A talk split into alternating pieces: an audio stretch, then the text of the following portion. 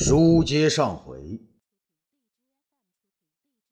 建章宫外绿荫正浓，花园外头的小亭子间内呀，东方朔正看着几名宫女给一个漂亮的女人化妆。那女人来自何方啊？还是司马相如曾经光顾的李夫人也曾侧身的地方。自从有了那两档子事儿啊，长安的风骚娘们啊和外地跑来京都的靓女们纷纷涌向那儿去实习或者锻炼，仿佛在那儿涮上几涮便等于镀了金。不用说，追慕司马相如的人隔三差五的从那儿带人，更重要的是海边来的赖尾子之类的暴发户也愿意在那儿一掷千金。当然啊，还有人做着李瑶儿的好梦呢。今天被上官桀叫来的女人便是一个，她连名字都没有。这东方朔刚才见到她时，她居然自称让东方大人叫她嘿嘿漂亮宝贝。这东方朔在后面再次打量一下她的腰肢，觉得还真有点李夫人的味道。等到她化妆完毕，东方朔更吃惊了。哎呀，你可真是漂亮宝贝啊，你这样一化妆是个地地道道的李夫人呐。这漂亮宝贝说，东方大人，奴婢这样皇上会喜欢吗？啊，会会。东方朔心想啊，反正尹夫人没见过邢夫人的面啊，只要你漂亮就行。可是有一条啊，你不能像在客人跟前唱歌那样呃，动不动就露出大腿，或者走起路来呢便是猫步。贵妃和夫人走路可是裙不动腿不露的哟。这漂亮宝贝灿然一笑，东方大人您放心，奴婢知道。东方朔嘱咐道，还有一点啊，要是尹夫人真的打你，不许还手啊。漂亮宝贝说，好了好了，尹夫人能有多大的力气？再说了，要是他真的打伤我，东方大人您还不多动手给奴婢按摩按摩？东方朔大吃一惊啊。哦，建章宫内花烛高照，武帝与风情万种的尹夫人在一起。这武帝啊不无怜爱地说，爱妃呀，朕在你的软磨硬泡之下答应了你，叫邢夫人到这儿来跟你见上一面。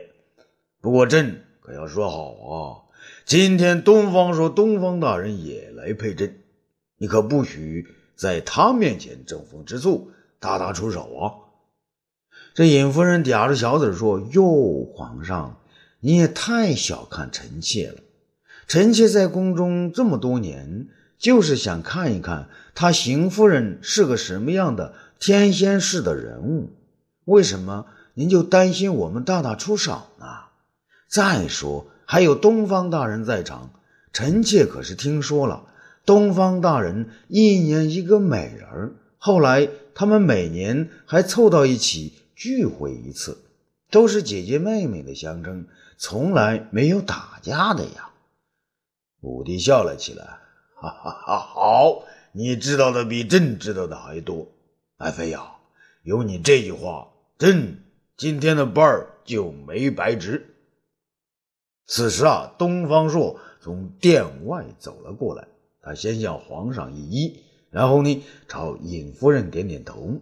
尹夫人很有礼貌的向他做了个万福。东方朔朝武帝会意的一笑，然后呢手一招，这漂亮宝贝啊，在一群宫女的簇拥下是风情万种，且呢又煞有介事的走了进来。尹夫人目不转睛的看着邢夫人，看得有点目瞪口呆。那邢夫人走了几圈，只想得到武帝的赏识，便不管身上、啊、皇上身边那个女人怎么看她，硬是飞去了一个妩媚的秋波呀。武帝心里一颤呐，尹夫人愣了一下，有些茫然。这邢夫人又走了几圈，发现皇上对自己的有点意思，便得意起来，这一得意啊，他就不由自主地走起了猫步，露出了自己美丽的大腿。尹夫人这回明白了，那邢夫人会是这个样子啊。她摇了摇头，突然转过脸来，挥动那双美丽的小拳头，击鼓一般击打着武帝的大腿，一边打着一边哭闹起来。武帝急忙哄他：哎，怎么了怎么了，说好了不闹的嘛，你怎么又闹了？尹夫人哭诉着说：皇上，你和东方大人串通好了，要骗臣妾，这个人不是邢夫人。武帝大惊啊，你你怎么知道他就不是邢夫人呢？尹夫人更是大哭。邢夫人不管怎么说也和臣妾差不多的样子，可这个人看起来风情万种，柳腰蛾眉的，可他走上几步，臣妾就知道了，他和臣妾不是一路人。他在众人面前连大腿都露出来了，肯定是您和东方大人串通好了，要骗臣妾。武帝这下没辙了，毕竟长脸的转向一边。东方爱卿，你看看这回怎么办呢？东方说笑了起来，哈哈，皇上，难怪您对尹夫人这么好啊，看来她不是个凡人呐。尹夫人尖声叫了起来，皇上，不管怎么说，我今天就是要见邢夫人。东方朔呀，也觉得挺没面子的，便走了过去，对漂亮宝贝嚷嚷起来：我说漂亮宝贝啊，你那点演技不用出来就没人知道，你那两条美腿啊，不见见世面就会变粗了，还有你那个猫步啊，到了二月八月发行时再走也不晚呢。上官桀，你快把他给我弄走。这上官桀跑了上来，急忙将漂亮宝贝拖了回去。这漂亮宝贝还没忘记再朝皇上呢飞了一个媚眼儿，然后呢婀娜多姿的走出了大殿。武帝看了一眼怀中的泪人啊，苦笑一下，东方爱卿啊，朕这回可没辙了，只好看你的了。东方朔认真的说：皇上，臣只有将邢夫人请来了。这尹夫人马上也不哭也不闹了。好，东方大人，谢谢您了，谢谢您了。武帝吃惊的说：东方爱卿啊，你可真请啊。东方朔笑了起来：皇上，臣刚才听了尹夫人的话呀，便知道她绝不是那种小里小气的人。臣把邢夫人请到这里，那是要是有拳脚之争，那臣便在当中挡着。您要是不介意，全当赐臣享受一次他们的按摩罢了。这武帝也无奈的笑了起来：好好好，你去请吧，只要他肯来，你要呃挨上几百个呃骨锤子才怪呢。这长安城中，李广利家，李广利与车令正在一起饮酒。那车令啊，一身戎戎装，意气风发，蛮有样子的。李广利端起一杯酒，来，老三，大哥再陪你喝上几碗，一会儿就去皇上那儿报喜，给你和赵土请功。哎，不对，大哥，二哥如今不叫赵土啊，是叫赵破农，征西将军赵破农兄弟也是个将军啊。啊，对对对，大哥我都忘记了。哎，老三呐，大哥过去和西域人做生意觉得很容易的，可没和他们打过仗啊。你给大哥讲讲，和车师楼兰他们打仗容易吗？车令呢，将酒中的酒呢一饮而尽。嗨，容易得很，大哥。我和二哥两个呢才率两万人嘛，到了楼兰把那个小国的都城一围，他们就害怕了。当时二哥呢想硬攻进去，我说不行，过去有个什么故事来着，叫围围围围这个打那个的。李广利笑了起来：嘿嘿，看你那个笨劲儿，还围这个打那个的，咱听霍光给吉米里讲过，那叫围魏救赵啊。对对对对，就叫围魏救赵。不过咱和二哥不是救赵啊，而是围着楼兰再打车师。当时咱胆儿小啊，不敢去。二哥他胆子大，他让咱在楼栏外头围着，反正城里头人像缩头乌龟一样的不敢出来。二哥，啊不，赵破农将军他只带上七百人马，就像有一回咱们三个晚上去摸人家的这猪崽子一样，悄悄的摸进了吃城。那吃食人以为汉军打完了楼兰再来打他们，一点防备都没有啊。二哥他痛痛快快的进了车师的内城，一声呐喊，七百个人冲进宫中，硬是把车师广给抓住了。哎呀，这李广这将手中的杯子一声好啊，奶奶的，这么好的事呃，愣是让赵图给赶上了。没想到这么容易，要知道如此简单，俺李广利就不让你们这儿抢头功了。车令的将杯子往桌上一扎，大哥，简单的还在后头呢。他天亮之后，二哥抓住赤石光到楼兰城下大叫起来，楼兰王听了，赤石王已经在这儿，你要再不投降，咱就攻进城里，把你们全都啊这宰光了。这楼兰国王一见赤石光成了咱们手中的肉，便打开车门将往北跑啊，想与匈奴人会合。他和二哥呢带着两万人马猛地追杀，一直追到匈奴边境。虽说没有捉到楼兰王，却杀了好几千人。李广利呢上前抱住车令，哎呀兄弟呀、啊，这回你们可给我李广利长脸啊！胖老婆，你在里头听见了没有啊？你再让厨房里头给我们加两个菜，一会儿我们就进宫啊，找皇上领赏去。这建章宫中是腻腻歪歪，武帝与尹夫人翘首以盼，二人心情却不相同。东方朔再次从外边露出脑袋，朝武帝呢眨了眨眼。武帝啊心神不安的是，东方爱卿啊，邢夫人愿意来吗？东方朔笑了笑，皇上，邢夫人愿意来，却不愿意进来。武帝不解的问他，哎，东方朔，你搞什么鬼啊？东方朔呢又笑起来，皇上，臣见尹夫人慧眼识人，便和她做个游戏。武帝愕然呢，又是什么游戏啊？这东方朔呀，朝尹夫人看了看，说道：“皇上，您就别管了。”说着呢，他走到尹夫人身边说：“尹夫人，那邢夫人也是个有见识的，她不愿意打扮的花枝招展，来与您。”和皇上面前一比高低，他却愿和众多宫女待在一起，眼下正在外边等着呢。刚才呃，您能认出那个漂亮宝贝不是尹夫人？尹夫人，现在呢，您要是再能从一堆宫女中认得哪个是秦夫人，那就说明你们两个真的有点缘分。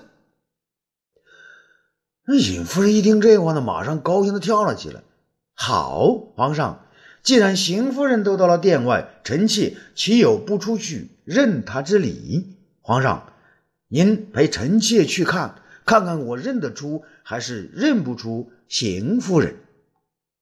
于是啊，这三人一同走到门外，只见门外二三十个宫女啊，好像等待接见一样的，已经站成几排了。武帝抬眼望去，一眼便见到邢夫人是不施粉黛，站在宫女之间。看到武帝瞅她，她急忙给了一个制止的眼神。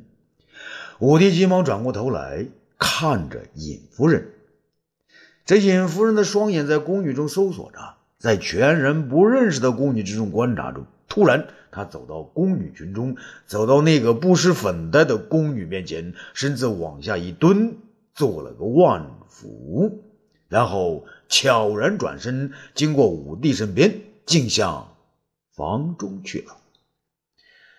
邢夫人面色绯红啊，只好款款的从种花丛中走了出来。东方朔是哈哈大笑啊，武帝也没想到尹邢二位夫人之间会这样平和的见了面，便惊异的追着尹夫人，口中说道，爱妃，你别走别走啊。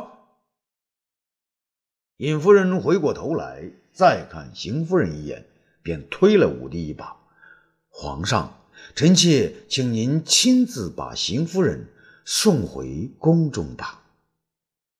武帝不知他是何意啊，便说道，哎哎哎，这是说好了不吃醋的啊！你怎么又又又又？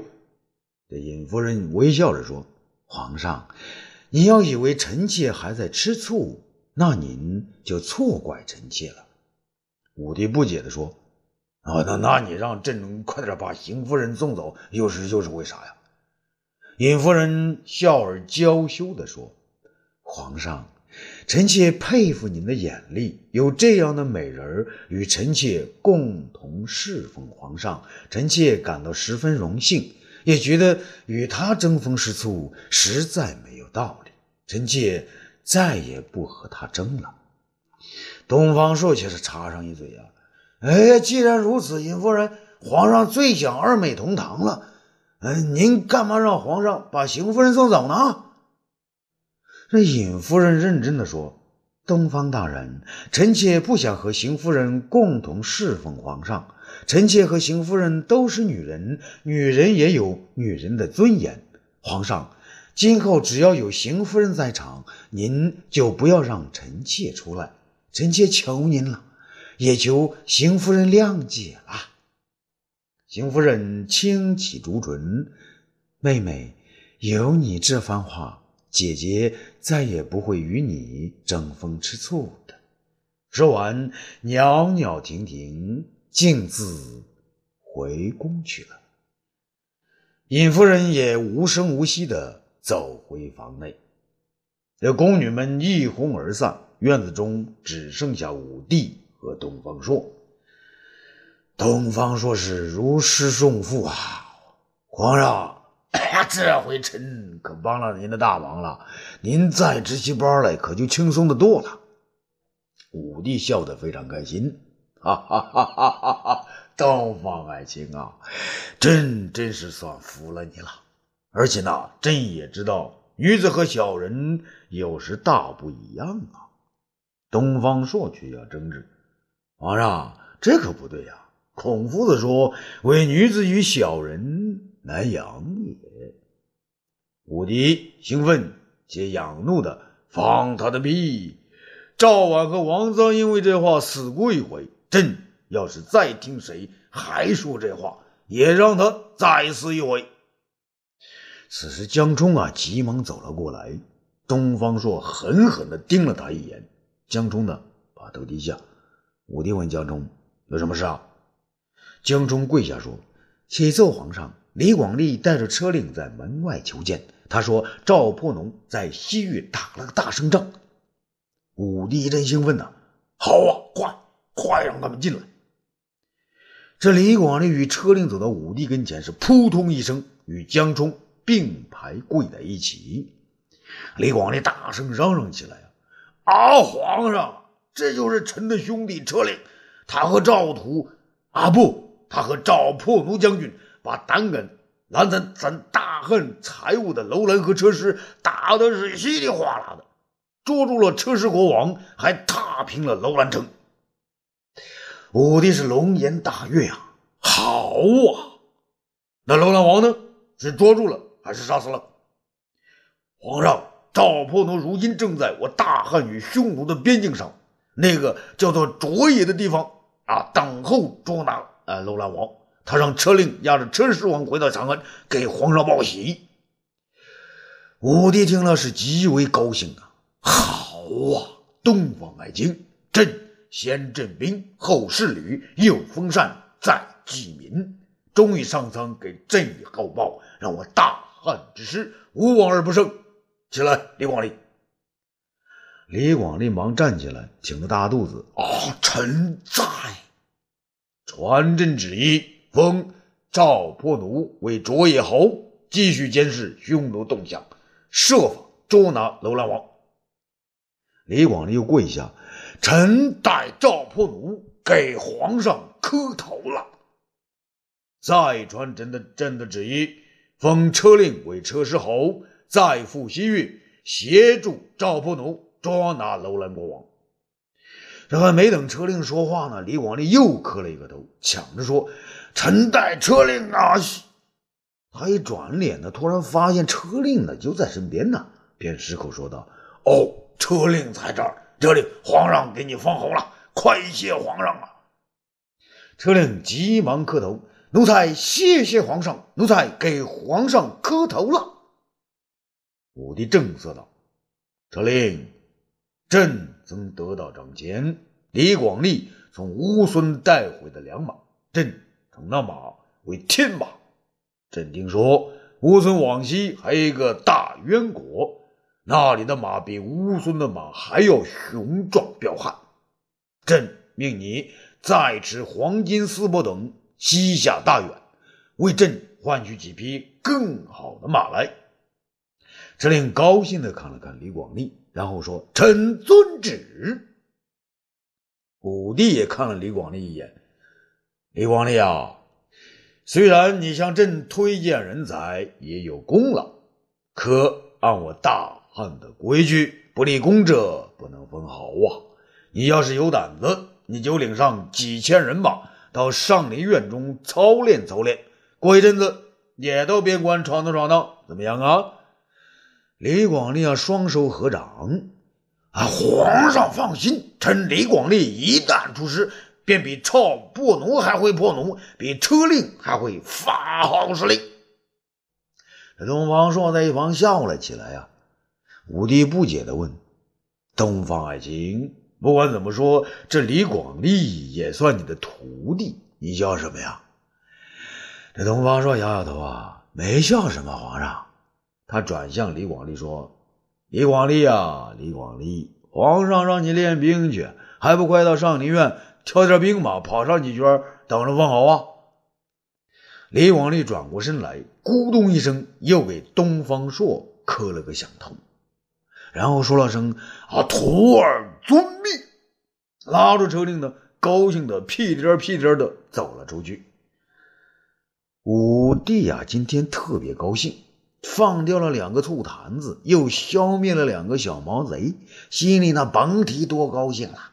他呢伸手拉着东方朔回到大殿，发现尹夫人已经不在那儿了。武帝问身边的宫女啊：“尹夫人呢？”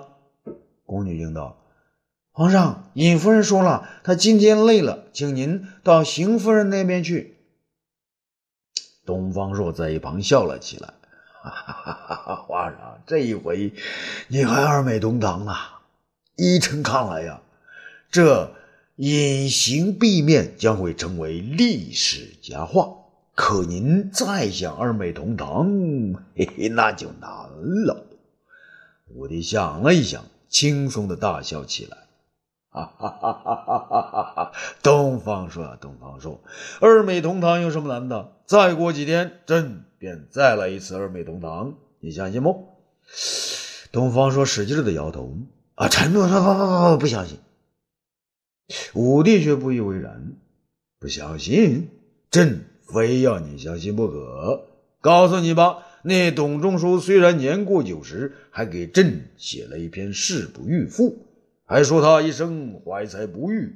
朕已经用安车蒲轮把他接到长安，朕要他与你两个在建章宫中来一次五行之变。